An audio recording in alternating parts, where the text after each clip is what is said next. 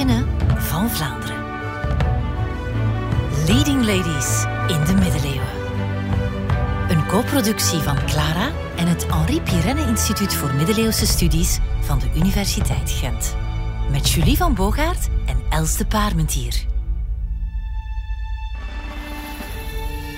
Je bent jong en je wil wat. Je trekt erop uit, de wijde wereld in.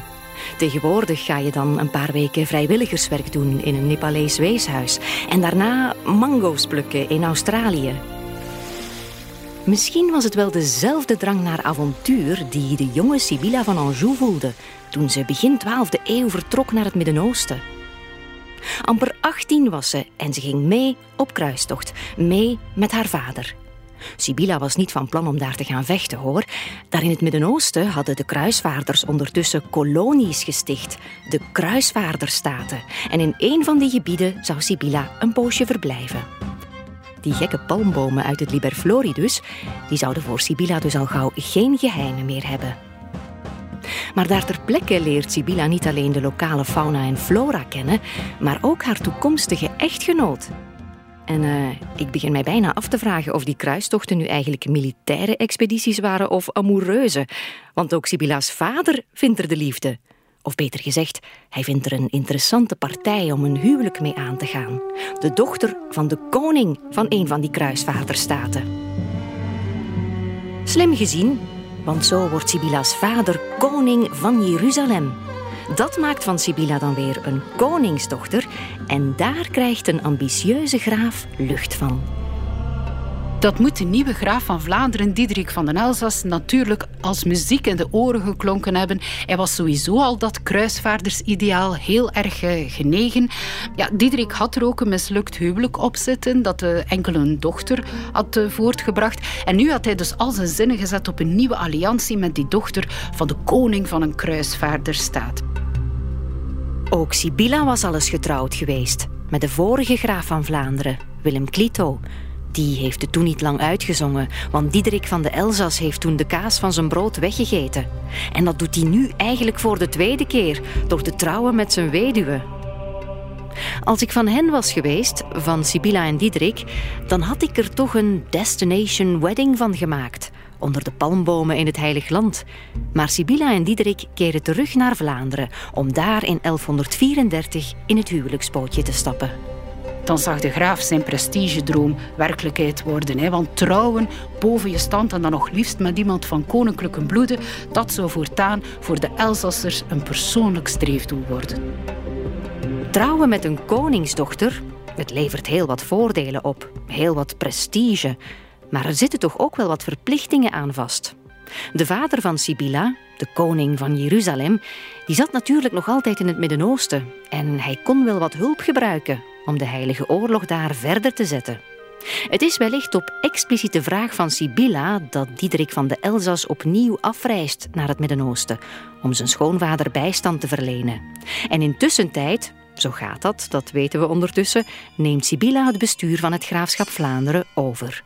En daar heeft ze haar handen meer dan vol mee, want er zijn kapers op de kust. Wanneer haar man Diederik met het kruim van zijn ridderleger in het oosten is, probeert de graaf van Henenhouden en hou je vast opnieuw een Boudewijn, de vierde in dat graafschap, zijn slag te kunnen slaan en Vlaanderen in te leven. Maar dat was buiten de daadkracht van Sibylla gerekend. Want volgens de kroniek bracht ze meteen een leger op de been om op haar beurt Henegouwen binnen te vallen. En we weten ook in die kroniek dat dat moet gebeurd zijn vlak nadat ze was bevallen. Omdat ze haar kind dicht bij zich had, kon ze niet in opstand komen. Maar de graaf weigerde haar stem te horen. En toen herinnerde ze zich haar koninklijke afkomst, door de welke ze uitblonk in waardigheid en glorie. En als was ze een man, nam ze het op tegen de graaf. Als een voedende leeuwin, haar tanden tonend, verzamelde ze haar leger en hield ze de graaf en zijn aanhangers in bedwang en geeselde hem op vele manieren. Toen viel ze de steden en dorpen binnen, stichtte er vuur en vernielde deze door plunderingen. Waar ze de graaf en zijn gezellen ook aantrof, ze joeg hen op de vlucht. Als je dat hoort, dan valt het op dat de auteur van die chroniek, en dat was een, eh, een monnik uit Kamerijk, dat die Sibylla zeer mannelijk voorstelt wanneer hij haar vechtlust lauwert. Maar dat was niet uitzonderlijk in die tijd. Want als je bedenkt dat mannelijkheid de norm was, ja, dan kan je het toekennen van mannelijke eigenschappen dus eigenlijk volgens de tijdsgeest toen als een vorm van daadkracht en dus eigenlijk als een compliment beschouwen. Ja, en in zekere zin is dat een beetje vergelijkbaar met de uitdrukking een vrouw met ballen die we vandaag soms gebruiken. Een vrouw met ballen. Ik ga het misschien toch maar bij een leeuwin op het slagveld houden. Maar Sibylla van Anjou werd niet alleen voor haar militaire daadkracht bewonderd, ze was ook een volleerd onderhandelaar. Zelfs de paus deed graag een beroep op haar. En Sibylla had ook een groot hart voor kunst en cultuur. Je kan dat misschien bijzaak vinden, een leuk aardigheidje, want de geschiedenis, die is toch op het slagveld bepaald. Tja, er zal maar weinig van die veldslagen overblijven zonder de boeken die erover werden geschreven, de liederen die erover werden gezongen of de kunstwerken die erover werden gemaakt. En over alle andere belangrijke dingen in het leven trouwens. Wel, de opdrachtgevers en dus de geldschieters van dat soort cultuurproducten, dat waren vaak vrouwen, zoals Sibylla van Anjou. We weten bijvoorbeeld dat ze luxueuze kunstvoorwerpen liet vervaardigen. En één daarvan kan je vandaag nog altijd gaan bekijken in het, uh, het Louvre. Het gaat om een uh, ivoren kruis waarop Sibylla zelf zou afgebeeld staan, knielend aan de voeten van Christus. Nu, dat kruis, dat was geen object op zich. Dat moet oorspronkelijk op een boekband van een, uh, van een manuscript zijn uh, vastgemaakt geweest. En op zich zegt dat natuurlijk ook iets over Sibylla's liefde voor boeken. Hè. Dus het is niet onwaarschijnlijk dat zij in haar periode dus zelf ook al manuscripten heeft laten uh, vervaardigen. Wat wel belangrijk is natuurlijk, is dat dit aantoont dat het eh, leven van die vorstinnen niet noodzakelijk hoeft gewaardeerd te worden op basis van een politieke daden en een netwerking, maar dat een uh, culturele patronage net zo goed kon bijdragen tot hun appreciatie als, uh, als vorstin. Sibylla van Anjou was dan wel geboren in Frankrijk. Ze had toch wel een groot deel van haar jeugd, van haar vormende jaren, doorgebracht in een kruisvaarderstaat. De lokroep van het oosten is dus sterk. Dus wanneer Diederik van de Elzas voor een derde keer op kruistocht vertrekt, gaat Sibylla mee. Ze is ondertussen 41 en die reis doet haar de balans opmaken van haar leven. Ze heeft zeven kinderen op de wereld gezet. Ze heeft geld in het laadje gebracht om de kruistochten van haar man te sponsoren. En terwijl hij weg was, heeft ze Vlaanderen met hand en tand verdedigd. Het is wel mooi geweest, vindt Sibylla. Als het aan haar ligt, zit haar taak als gravin van Vlaanderen erop. Sibylla neemt dan ook een radicaal besluit. Ze zal niet meer met haar man terugkeren naar Vlaanderen. Ze wil in het oosten blijven, bij haar familie. En Diederik, die moet zich daar maar bij neerleggen. Sibylla treedt met zijn toestemming in in een klooster in het huidige Palestina. Daar wijdt ze de rest van haar leven aan de zorg voor armen en zieken. Nadat ze in het klooster was ingetreden in het oosten, zou Diederik terugkeren eh, naar Vlaanderen. En pas een paar jaar later zou hij nog één keer terugkeren naar het oosten om zijn vrouw voor een laatste keer te zien. De leeuwin op het slagveld kiest voor een vredevol laatste hoofdstuk van haar leven. Vanuit haar klooster hoeft Sibylla zich niet meer te bekommeren over grensbewaking en slagvelden. De verdediging van het graafschap Vlaanderen kan ze met een gerust hart overlaten aan haar zoon, Philips van de Elzas. Voortaan zal hij inspringen wanneer vader Diederik in het buitenland is. En uiteindelijk zal hij zijn vader ook opvolgen als graaf van Vlaanderen. Sibylla van Anjou en voorheen ook Clementia van Bourgondië, het zijn twee gravinnen van Vlaanderen die met succes het graafschap hebben bestuurd. Maar hun titel van gravin, die hadden ze niet geërfd, maar verkregen door te trouwen met de graaf van Vlaanderen. En zo'n aangetrouwde vorstin tegenover een erfprinses, dat is toch niet helemaal hetzelfde. Zeker niet in de ogen van een middeleeuwer. Wanneer je middeleeuwse vorstinnen bestudeert, maak je het best een onderscheid tussen eh, vrouwen die als wettige erfprinses het ambt en het bestuur over een vorstendom van hun vader opvolgen, dus in hun eigen naam en in hun eigen recht. En anderzijds de echtgenotes die hun titel van gravin hebben bekomen door aangetrouwd te zijn, door te huwen met een mannelijke erfopvolger. En eh, die laatste groep die uh, omschrijven we niet als erfprinsessen, maar als gravinnen consort, dus aangetrouwd gravinnen. In Engeland is die traditie eeuwenlang aangehouden geweest. De vorige eh, koningin Elizabeth II, dat was een eh, erfprinses. Zij is in haar eigen recht eh, haar vader als regerend koningin opgevolgd. En zij droeg dus ook uiteraard de titel van queen. Maar haar echtgenoot Philip heeft zijn hele leven lang de titel gedragen van Prince of Royal Consort. En dus niet die van king.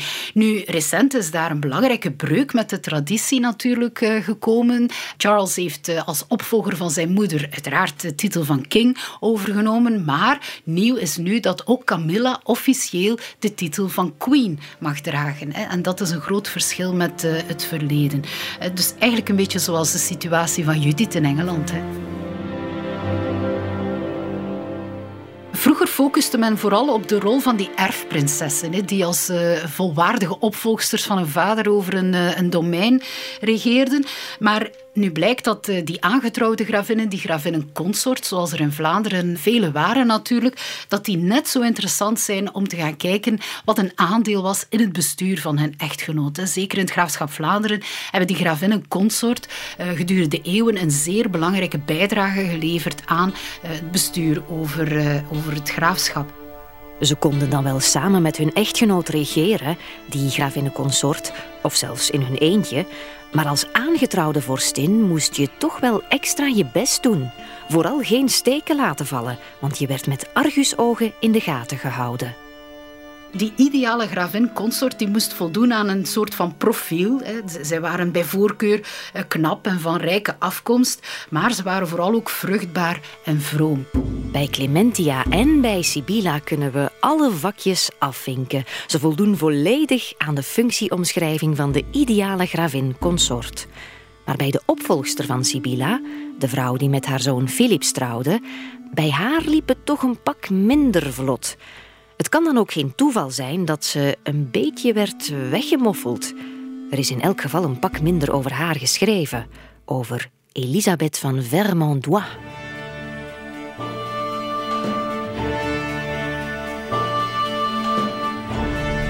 Elisabeth van Vermandois was afkomstig van uh, een rijk graafschap, het graafschap Vermandois in het noorden van Frankrijk, eigenlijk het huidige gebied van, uh, van Picardie.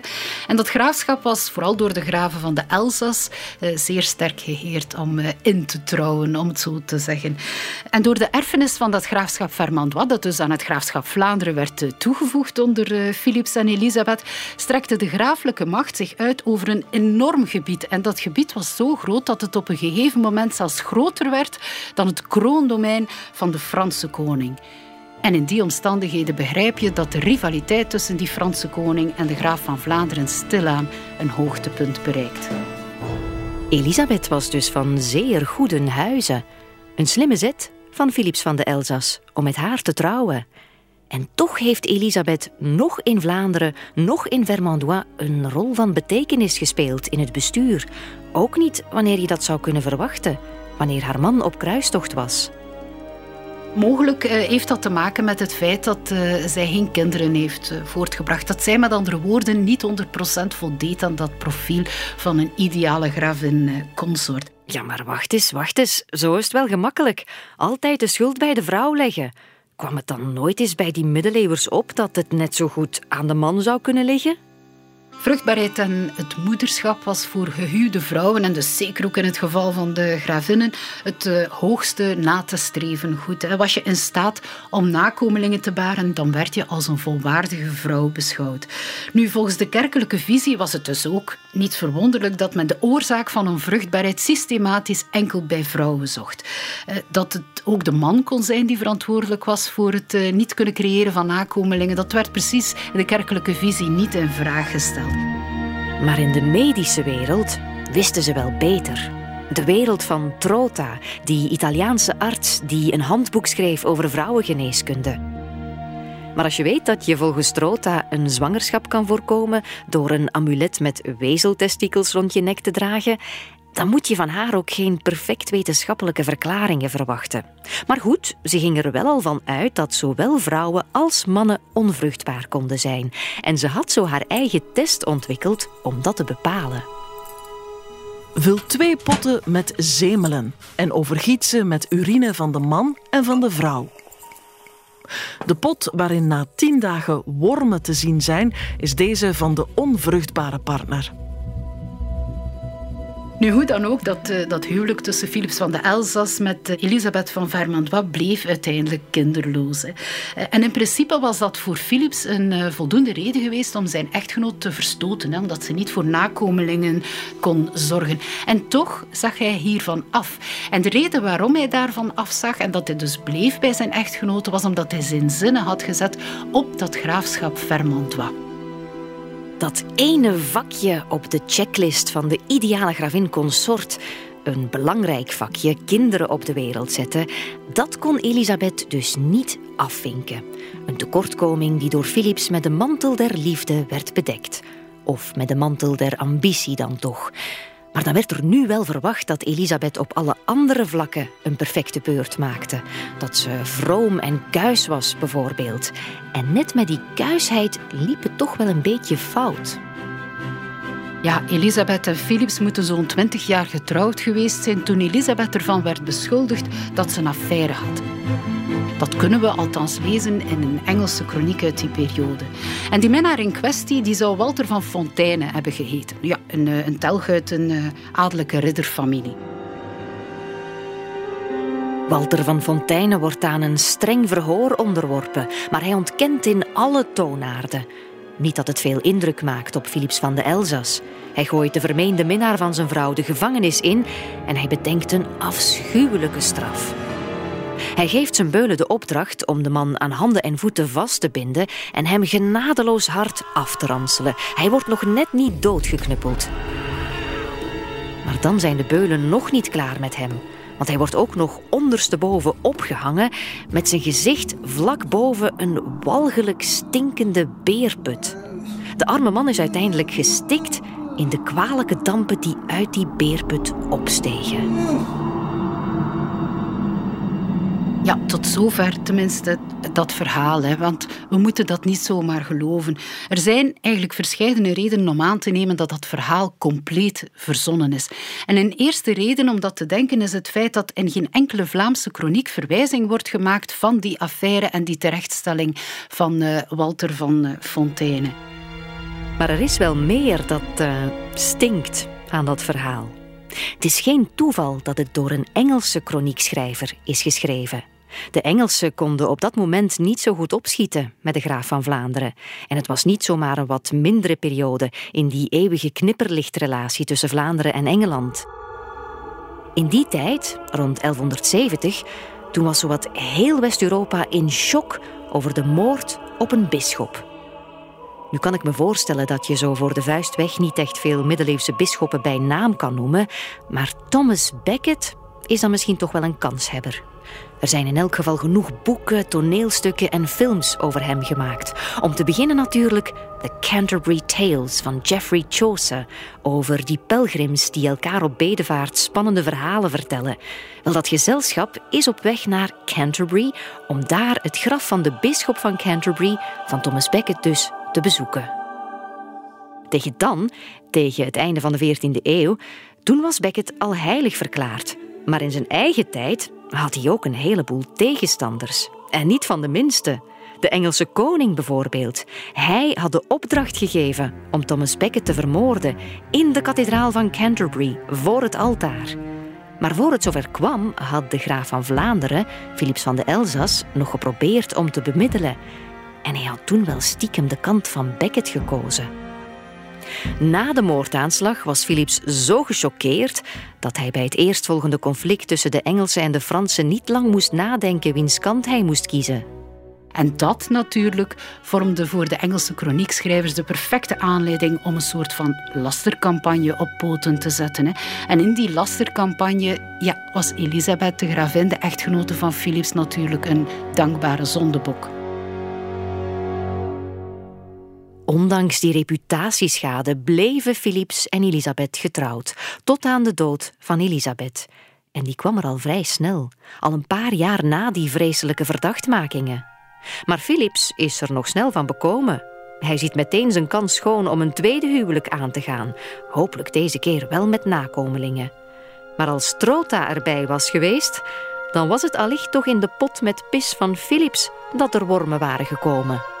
Ook dat tweede huwelijk van uh, Philips van de Elzas zou uiteindelijk uh, kinderloos blijven. Dus ja, je kan enigszins vermoeden dat het misschien toch aan Philips uh, zal gelegen hebben. Dan zullen we dat nooit met zekerheid weten, natuurlijk. Ook de tweede gravin van Vlaanderen aan de zijde van Philips van de Elzas zou dus niet herinnerd worden als moeder. Maar Philips had haar in de eerste plaats gekozen vanwege haar afkomst. Want ja, Philips die had een aardje naar zijn vaartje.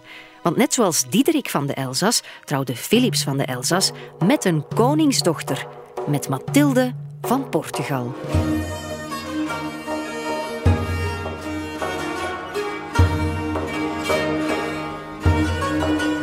De vader van Mathilde die was koning van Portugal. Alweer een gravin van Vlaanderen die van koninklijke bloeden was. En Philips heeft aardig wat moeite moeten doen hoor, bij de vader van eh, Mathilde om eh, naar haar hand te kunnen dingen. Maar uiteindelijk slaagt hij erin. En hij bereikt zijn doel, zijn prestigedoel. Want trouwen met Mathilde van Portugal, ja, dat bood Philips van de Elzas natuurlijk weer een kans om zijn sociale status te verhogen. Voor Philips, denken we, was dat ook een manier om de Franse koning een loef af te steken. Door dat huwelijk kwam hij op hetzelfde niveau te staan, op hetzelfde sociale niveau. En je kan je indenken dat dat aan het Franse Hof toch voor wat tandengeknars moet hebben gezorgd. Mathilde van Portugal werd geboren als Teresa van Portugal, maar toen ze gravin van Vlaanderen werd, veranderde ze haar naam in Mathilde. Dat klonk wat Vlaamser. Maar waar ze geen compromissen over wou sluiten, dat was haar titel van koningin. Dat zien we zowel uit haar oorkonden als uh, uit haar zegels. Wanneer we Mathildes oorkonden eens van naderbij bekijken, dan zien we dat ze zichzelf in de tekst graag laat voorstellen in de eerste plaats met haar titel van koningin. Ego regina Mathildis comitissa Flandrië. Ik, koningin Mathilde, gravin van Vlaanderen. En soms werd die titel ook aangevuld met de extra vermelding dat ze de dochter was van de koning van Portugal. Nu, Philips van den Elzas zal dat uiteraard maar al te graag gehad hebben. Hè. Zeker in de akten die ze samen als koppel uitvaardigen. Hè. Want op die manier kon hij zich rechtstreeks associëren met iemand van koninklijke bloeden. Het gaat zelfs zo ver dat hij in sommige van zijn akten enkel de titel van koningin van zijn echtgenoot laat vermelden. En die van gravin gewoon achterwege laat. Mathilde van Portugal liet graag merken dat ze niet zoals andere gravinnen was. Haar koninklijke afkomst zette ze graag in de verf, ook in haar zegels. Mathilde had twee zegels en qua vorm weken ze al meteen af van de gebruikelijke vorm van zegels voor uh, gravinnen van Vlaanderen. Want naar Portugese gewoonte had het zegel van Mathilde uh, geen ronde of een spits-ovale vorm, zoals hier in Vlaanderen gebruikelijk was voor gravinnen, maar had haar zegel de vorm van een omgekeerd schild. En op de keerzijde van dat schild stonden ook de wapenschilden van de Portugese dynastie. Een tegenzegel noemt men dat. Maar ook in het, uh, het randschrift, waarin de titulatuur van de eigenaar wordt vermeld, zien we duidelijk haar titel van Regina Koningin vermeld. Een zegel van een man of van een vrouw, daar kon je net hetzelfde mee doen. Oorkonde bekrachtigen. En toch zagen ze er niet hetzelfde uit. De vroegste adellijke vrouwenzegels, denk bijvoorbeeld aan dat van gravin Clementia in het begin van de 12e eeuw, eh, die hadden een, een spits-ovale vorm. Dus een ovale vorm die boven en onderaan op een, eh, op een punt eindigde. Terwijl de zegels van mannen doorgaans een grotere vorm hadden en ook rond waren in plaats van spits-ovaal. Op zo'n zegel stond de eigenaar van het zegel afgebeeld en ook daar waren er verschillen tussen mannen en vrouwen. Vrouwen die stonden meestal in een rechtopstaande positie op een zegel afgebeeld, terwijl je mannen veel vaker in de vorm van een ridder, een rol van ridder op een paard, waren uh, afgebeeld.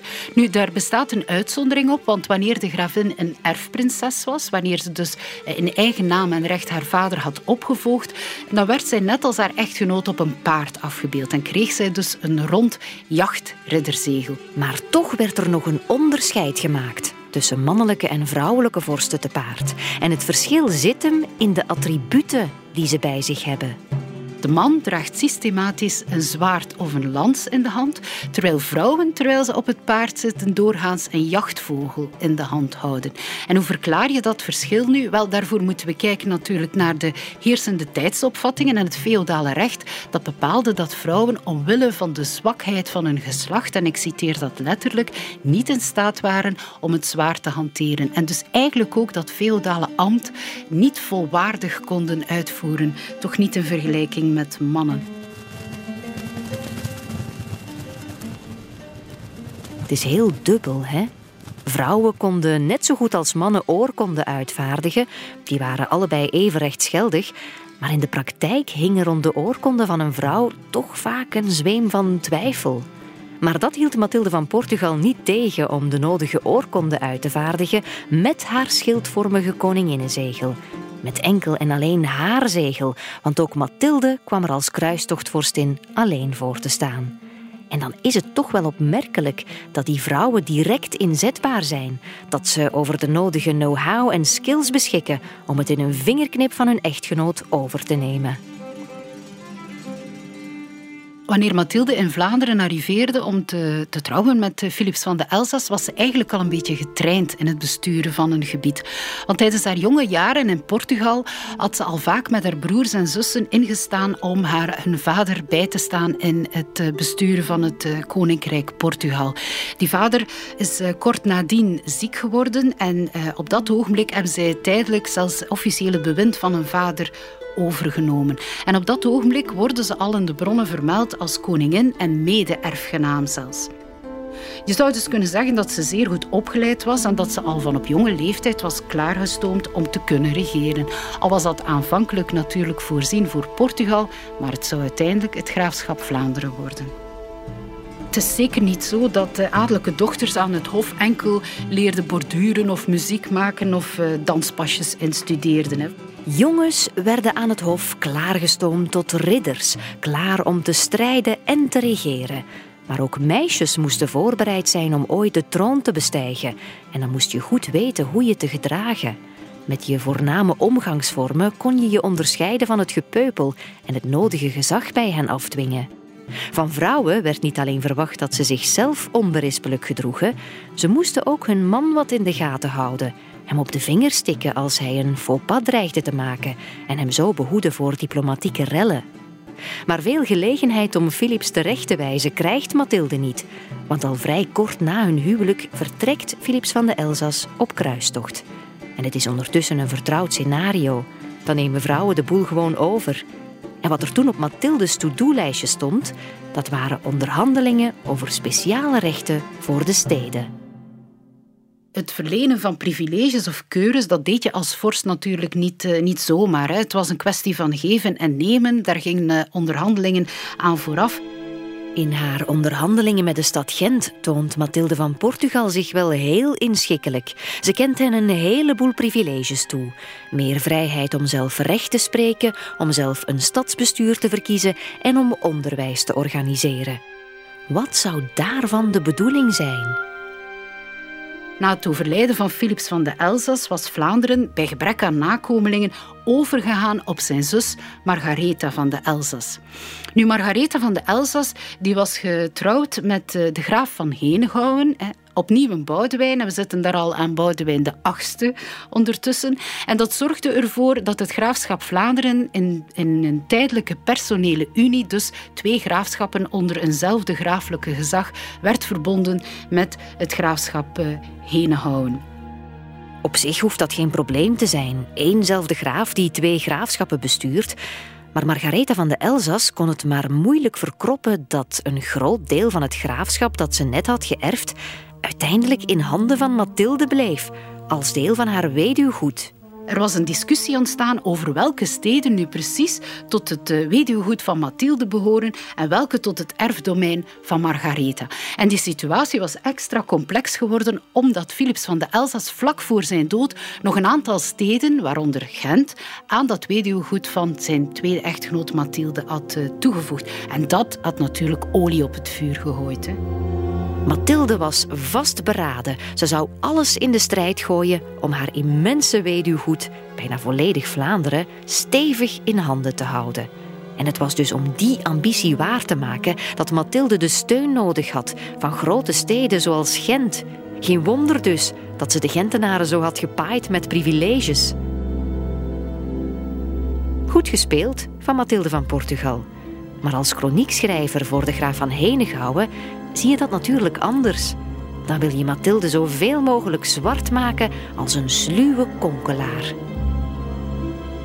Mathilde deed al het duivelse wat in haar macht lag om zowel met de aartsbisschop van Reims, die bij afwezigheid van de Franse koning een oogje in het zeil hield in het koninkrijk, als met de andere Franse baronnen dingen te bedisselen tegen de graaf van Henegouwen. In Gent weigerden ze de poorten te openen voor Margaretha en Boudewijn. En toen ze zich wendden tot de aartsbisschop van Reims, riep deze hen allen samen om het conflict op te lossen.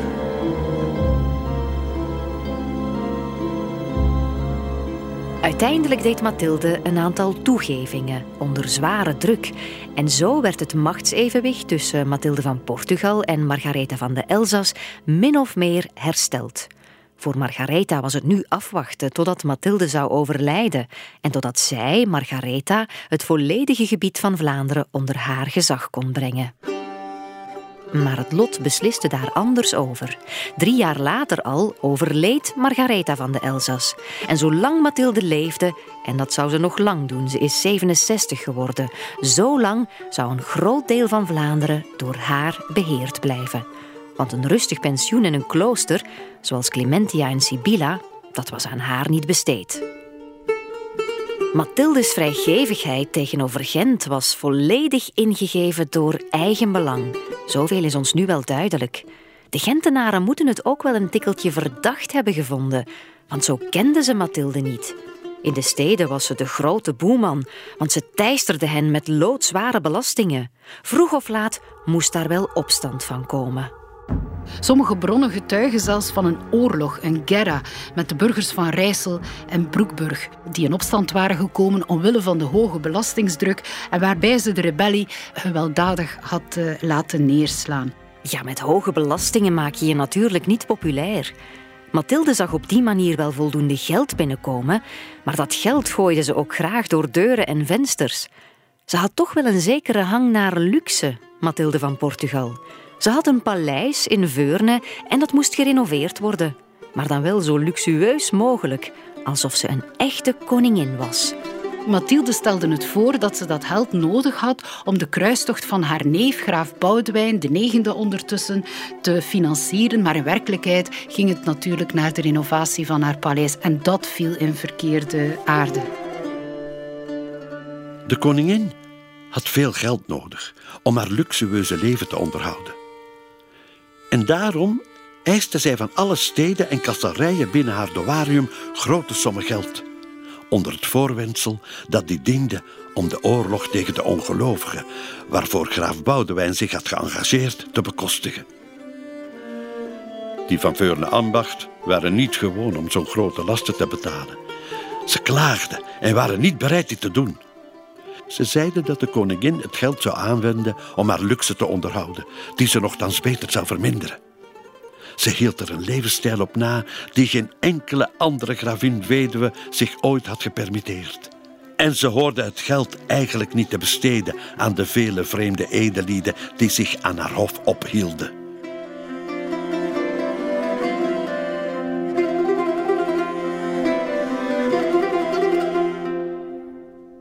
Geen wonder dat Mathilde van Portugal de naam kreeg dat ze bikkelhard was. Maar het absolute dieptepunt van haar bewind was toch wel de strijd tussen de blauwvoeten en de Isegrijnen. We blijven in de streek van Veurne, Veurne en Sint-Winoksbergen. Dat is vandaag Frans-Vlaanderen. Al decennia lang werd daar een soort van bendeoorlog uitgevochten tussen de Blavoutins aan de ene kant, of ook wel de Blauwvoeten, en aan de andere kant de Isegrijnen. Aanvankelijk was dat eigenlijk een privéoorlog, een oorlog tussen uh, twee clans. Maar die blauwvoeten hebben zich gaandeweg uh, ja, geprofileerd als aanvoerders van een rebellie tegen gravin Mathilde. Terwijl de Isengrijnen-clan eigenlijk meer aan haar zijde stond en ja, de verdediging voor haar opnam. De blauwvoeten en de Isengrijnen binden met de regelmaat van de klok met elkaar de strijd aan, met als orgelpunt een gruwelijk bloedbad in Sint-Winoksbergen. Het zijn de blauwvoeten, de tegenstanders van Mathilde, die daar aan het kortste eind trekken. En het wordt een ware slachtpartij. Dat het er zo hard aan toe ging, was de schuld van Mathilde. Zo werd er gefluisterd. Zij zou de Isegrijnen hebben aangespoord om tot het uiterste te gaan. Die dag van dood en verderf zou de geschiedenis ingaan als Rode Maandag. Een verwijzing natuurlijk naar het extreme bloedvergieten. En in de kronieken wordt Mathildes vreedheid breed uitgesmeerd. In die tijd leefde de gravin, die door haar Portugese onderdanen Teresa, maar onder ons koningin Mathilda werd genoemd, binnen haar weduwgoed in haar kasteel te Rijssel. En zij regeerde over de burgers van Broekburg, die haar nogthans in alle opzichten trouw waren maar die ze verfoeilijk en onaangenaam vond en daardoor veel van hen eiste. Meer dan zijzelf of hun voorouders ooit hadden moeten geven. En zo keek ze ook neer op de inwoners van Veurne, omdat ze er nooit in geslaagd was daar de blauwvoeten te onderwerpen. En dus verzamelde ze haar troepen en ridders, trok met haar leger dwars door Poperingen met sterke hand en uitgestrekte arm om de burgers van Broekburg en Veurne te overmeesteren. Rond het feest van Sint-Jan bezette de hoogmoedige dame het dorp Alveringem. Ze liet alle remmen los en verwoestte het door de inwoners op te jagen en alle fatsoen te laten varen.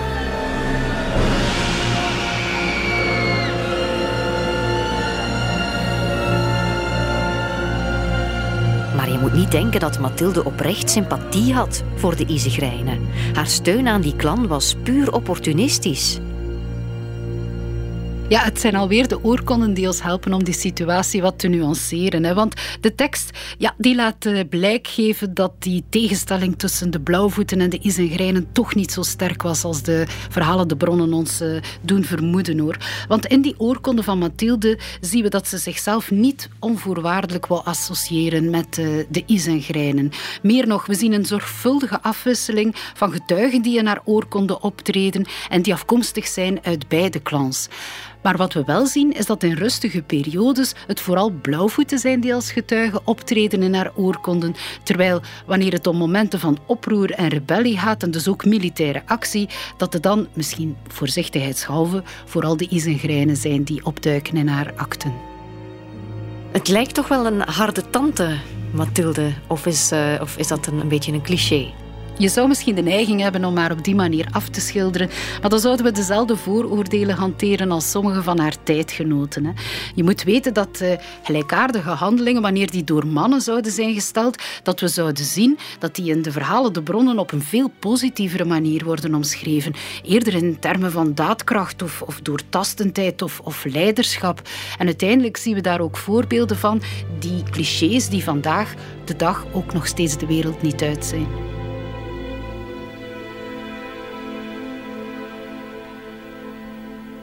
Met Rode Maandag in het jaar 1205 zijn we zonder het goed te beseffen al in de 13e eeuw beland. De 12e eeuw is er een geweest van aardig wat bloedvergieten, zowel in het Midden-Oosten tijdens de kruistochten als in Vlaanderen tijdens talloze opstanden, onder meer tegen het bewind van Mathilde van Portugal.